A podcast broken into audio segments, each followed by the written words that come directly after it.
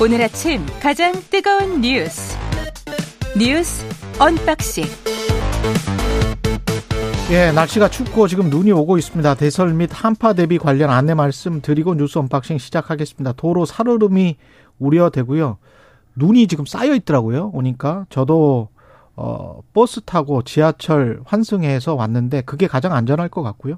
운전을 하신다면 안전거리 유지하시고 감속 운행 하시기 바랍니다. 눈이 내린 지역에서는 눈을 좀 치워야 합니다. 지금 청소하는 분들 공무원들이 굉장히 많이 열심히 일하시고 계시던데 미끄럼 사고 예방하시고요. 난방 기구 관리, 동파 방지도 유의해 주시기 바랍니다.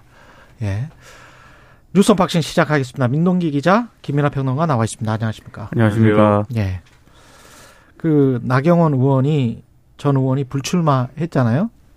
그 김민아 평론가는 출마할 것이다라고 이야기했었죠.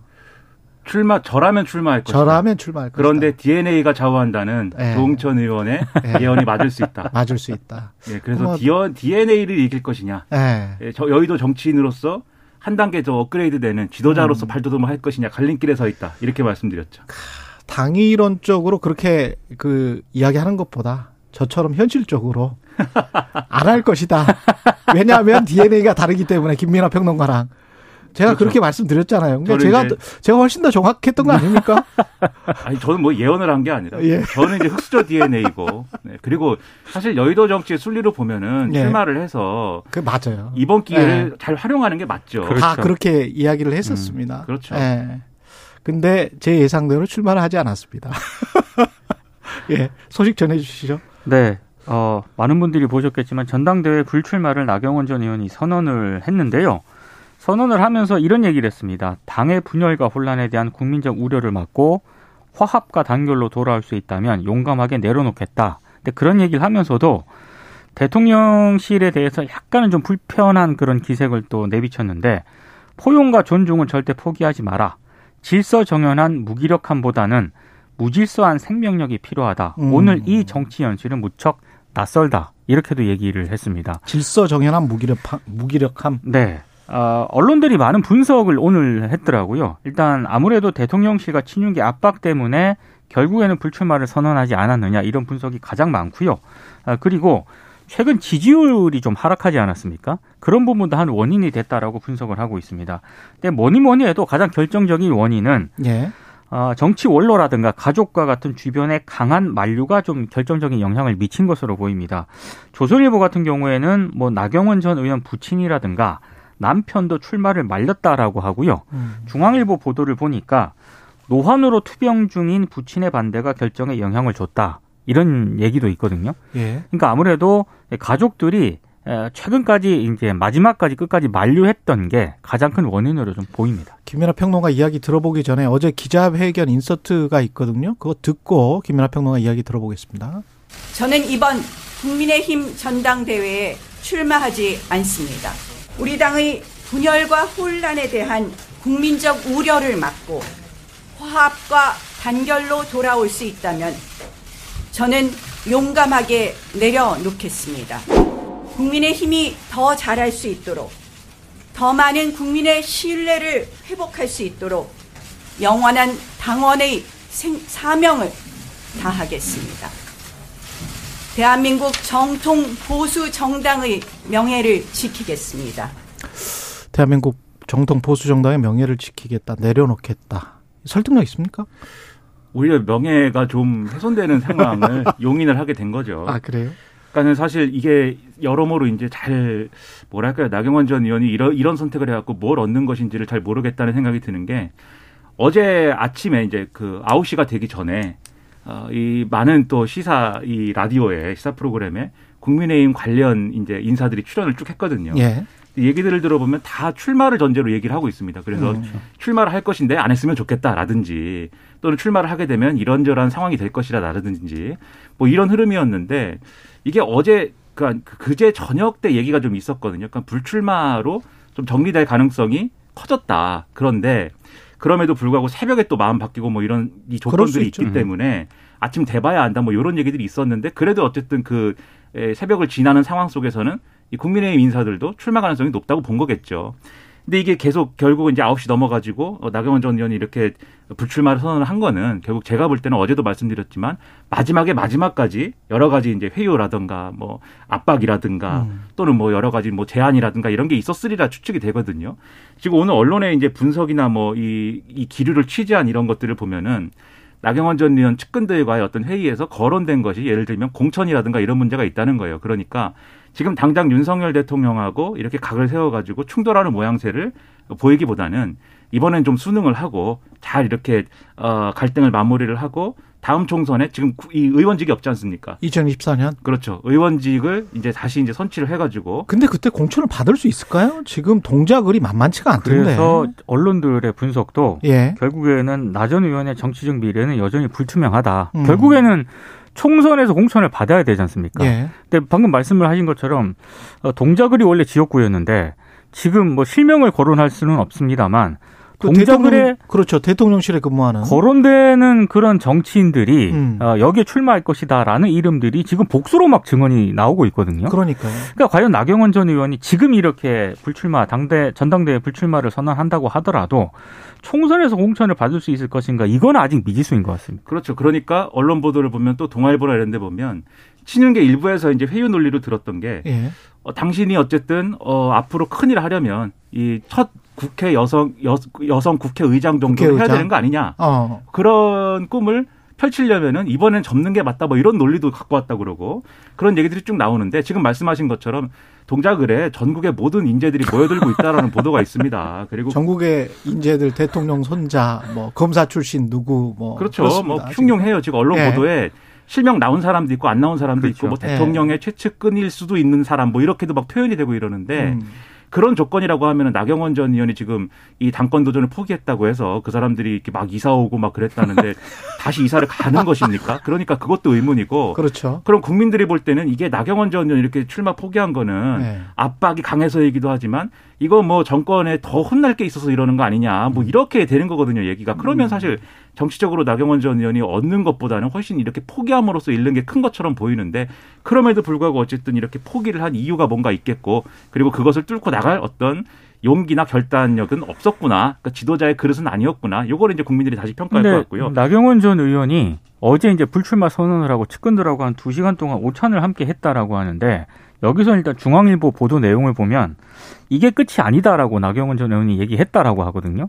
그러니까 본인은 당연히 당연히 네. 이제 다른 어떤 그런 뭐 방법을 좀 모색을 할 것 같은데 이제 본인의 그 의지인 거고 그게 좀 뚫려야 되는 거 그렇죠? 아니겠습니까? 네. 활로가. 근데 활로가 제가 봤을 땐 지금 입장에서는 지금 상황이 그대로 유지가 된다라고 한다면은 음. 잘안 보이는 것 같습니다. 그러니까 누가 되느냐도 굉장히 지금 관건 아니에요. 그렇죠. 사실 김기현 안철수 양강구도로 가버렸는데 만약 안철수 의원이 된다면 나경원 전 의원에게는 활로가 생길 수도 있지만 김기현 당 대표가 된다면 연포탕 이야기를 하고는 있습니다만은 어떻게 될지는 모르겠습니다. 근데 그것도 사실은 다 동상이몽이죠. 동상이몽입니까? 그 각, 네. 각자 얘기하는 거 생각하는 게 다 다르기 때문에 누구도 뭘 보장해 줄 수가 없는 조건입니다. 지금 김기현 의원 쪽은 이렇게 주장을 해요. 왜냐하면 나경원 전 의원 지지세를 흡수해야 되는 그런 상황이 돼버렸지 않습니까? 네. 서로 김기현 의원도 그렇고 안철수 의원도 그렇고 김기현 의원은 이런 논리예요.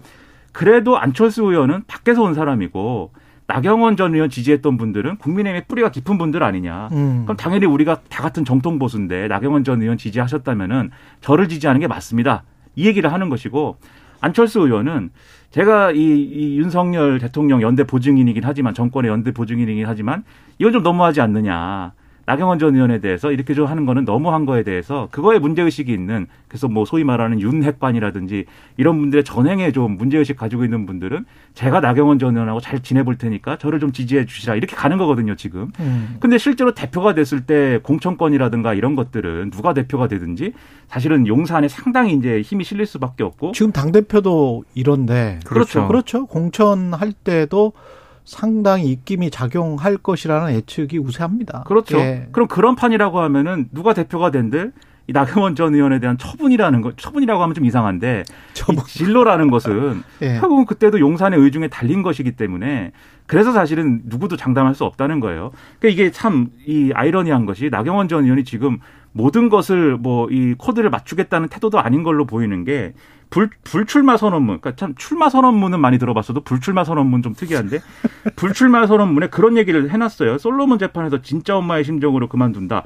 그러면 가짜 엄마가 있다는 거 아닙니까? 그렇죠. 아이가 둘로 나눠지든지 말든지 양쪽에서 이 잡아당기는 가짜 엄마 누굽니까 그러면? 그러네요. 그리고 이제 뭐 네. 무질서한 네. 생명력이 필요하다. 다 이거 누구를 향해서 하는 말입니까? 불만을 음. 표시를 하는 거거든요. 이런 것들을 보면은 앞으로 순탄치 않고 그리고 내려놓는 것도 용감하게 내려놨는데 심지어 이 불출마하는 것도 용기가 필요한 일이라고 하면은 앞으로 어떤 것을 할 수가 있는 것입니까? 여러모로 좀 당 그리고 나경원 전 의원 본인 대통령 모두에게 상처를 안기는 결말이다 이게 그렇게 생각이 음. 됩니다. 그리고 윤석열 대통령 오늘 여당 지도부와 초청 오찬을 갖고 검찰 소환을 앞두고 이재명 당대표와 철험회도 회동을 가졌었고 네. 그렇죠. 근데 윤 대통령이 묶어서. 오늘 이제 국민의힘 지도부와 오찬 회동을 갔는데 예. 이게 시점이 나경원 전 의원이 이제 불출마를 선언한 바로 다음 날이지 않습니까 오늘이? 예. 그리고 오늘 언론 보도를 보니까 이 오찬 회동이 당 지도부에게 전달이 된 시기가 어제 오전이었다라고 합니다. 어제 오전에. 그러니까 시기적으로도 상당히 좀 미묘한 그런 시점이긴 한데요.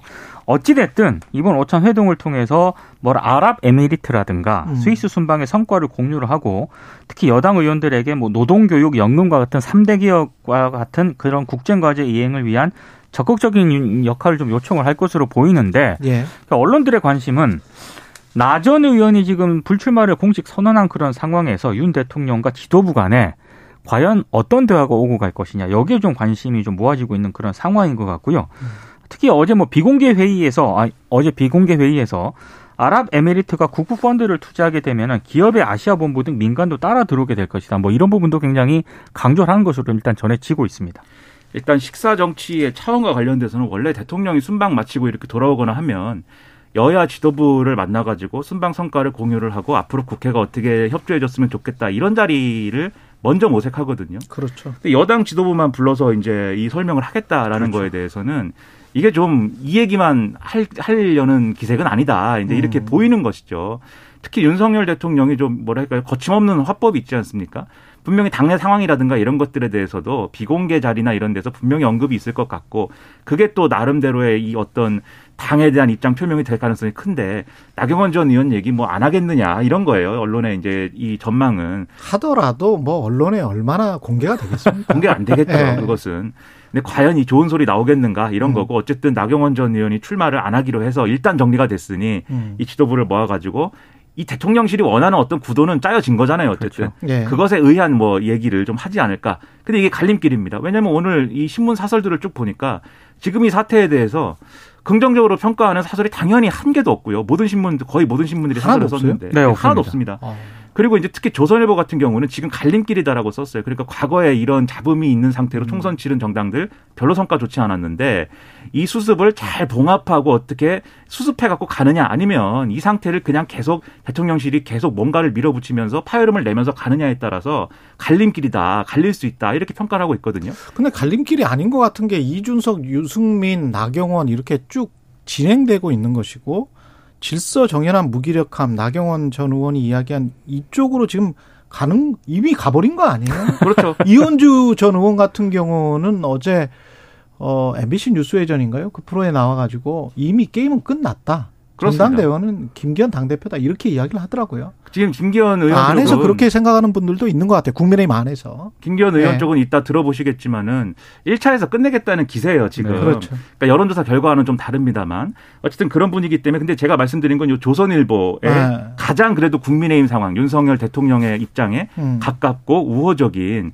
그러한 논조의 신문조차도 예. 그렇게 이제 평가를 하고 있다는 거죠. 그렇다고 하면은 이 자리는 어쨌든 뭔가 봉합을 하는 자리일 수밖에 없는 거고 그런 차원의 식사 정치다. 그럼 그게 당무 개입이나 이런 것들이 얘기가 또 안 나오겠느냐 이런 우려가 있는 거죠. 2746님은 유승민 전 의원은 출마할까요? 이렇게 이야기를 하셨는데 저도 어, 출마하지 않을 거다라는 뉘앙스를 계속 비춰왔었고 그쪽 방향으로 가고 있는 것 아닌가? 김민아 평론가 지금 내기 할까요?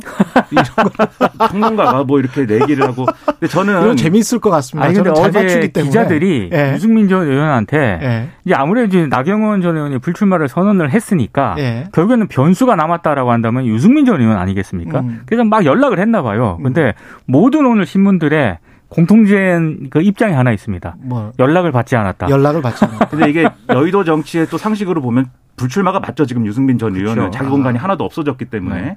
근데 유승민 전 의원의 DNA는 또요요 상황은 다를 수 있습니다. 예. 그러니까 불리한 상황에도 이제 승부를 걸어보는 DNA가 있긴 있어요. 그래서 이때는. DNA로 안 가고 여의도 정치문법으로 갑니다. 그렇죠. 예. 뭐 그럴 가능성이 크다고 보는데 예, 또 홀- 하나 이제 홀 아니면 짝이기 때문에 이때는 또 홀입니다. 그렇죠. 근데 우리가 또 여러 측면을 다 해설을 해드려야 되기 예, 때문에 또. 하나 만약에 출마 요인이 있다 그러면 그건 예. 뭐냐면 이준석 전 대표 문제예요. 그건 뭐냐면 이준석 전 대표 입장에서는 유승민 전 의원이 출마를 해줘야 됩니다.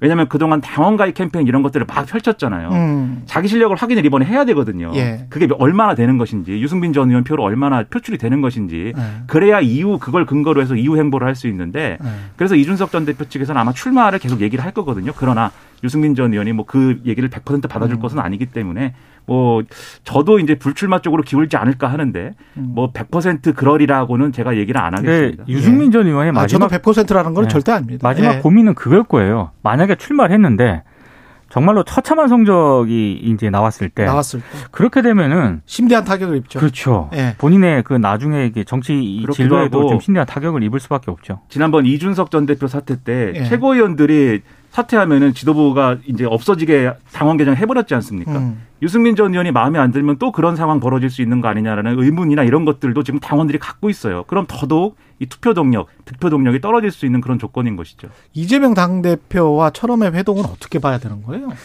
그러니까 어제 뭐뭐 검찰 검찰 이미 뭐 11월에 예정돼 있었다던데. 예, 검찰 조사에 대비한 어떤 그런 얘기를 하지 않겠느냐라고 하는 게 언론들의 해석이었는데 예. 어제 이제 민병덕 의원이 기자들에게 간단하게 브리핑을 했거든요. 그 얘기는 아니었고 설 민심을 전해드렸다. 음. 그리고 어, 이재명 대표 같은 경우에는 당무에 조금 더 신경을 써달라 이런 이야기도 있었다라고 하는데 다만 언론들의 약간 정치공학적인 해석은요. 예. 친이계 결집 차원의 좀 모형 가 아니냐 이런 해석을 하고 있습니다. 이게 왜냐하면 특히 새해 들어가지고 흔히 말해서 어, 최강 시사에서는 별로 좋아하지 않는 그런 분류법이긴 한데 비 이재명계 의원들이 여러 모임을 막 시작을 했거든요. 이게 비 이재명계인지 반 이재명계인지 제발 나한테 좀 알려줘. 그래서 뭐 어떤 기준인지.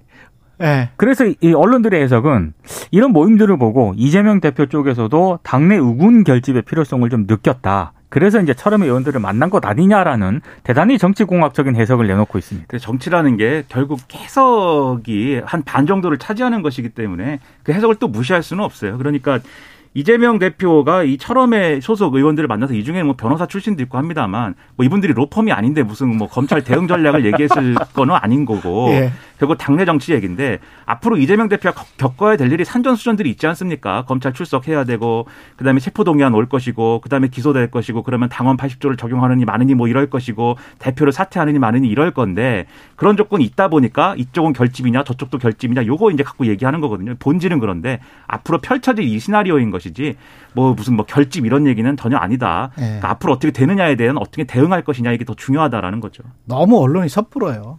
매일 그 daily로 뉴스를 소화하다 보니까 그리고 지면은 항상 뭐 48면 이렇게 돼 있잖아요. 그렇죠. 그러니까 거기다 뭔가를 써야 돼. 그런 상황이 있습니다. 아니 그리고 우리 예. 정치 보도의 예. 근본적인 한계입니다. 근본적인 한계도 네. 있어요. 예, 심도 있는, 너무나 네. 너무나 뇌피셜이 많습니다. 네. 정치 보도에는 너무 뇌피셜이 많아요. 예. 그리고 심도 있는 맥락에 대한 좀 해설을 해줘야 되는데 차라리 그렇죠. 역사를 이야기를 하든지 그렇죠. 그렇죠. 아니면 제도나 뭐 이런 정책을 이야기를 하든지 뭐 그렇습니다. 모이면 뭐 예. 무조건 뭐 이렇게 예. 하는 것처럼 뭐 뉴스 언박싱 민동기 기자 김민아 평론가였습니다. 고맙습니다. 고맙습니다. 고맙습니다. KBS 1라디오 최경영의 최강시사 듣고 계신 지금 시각 7시 41분입니다.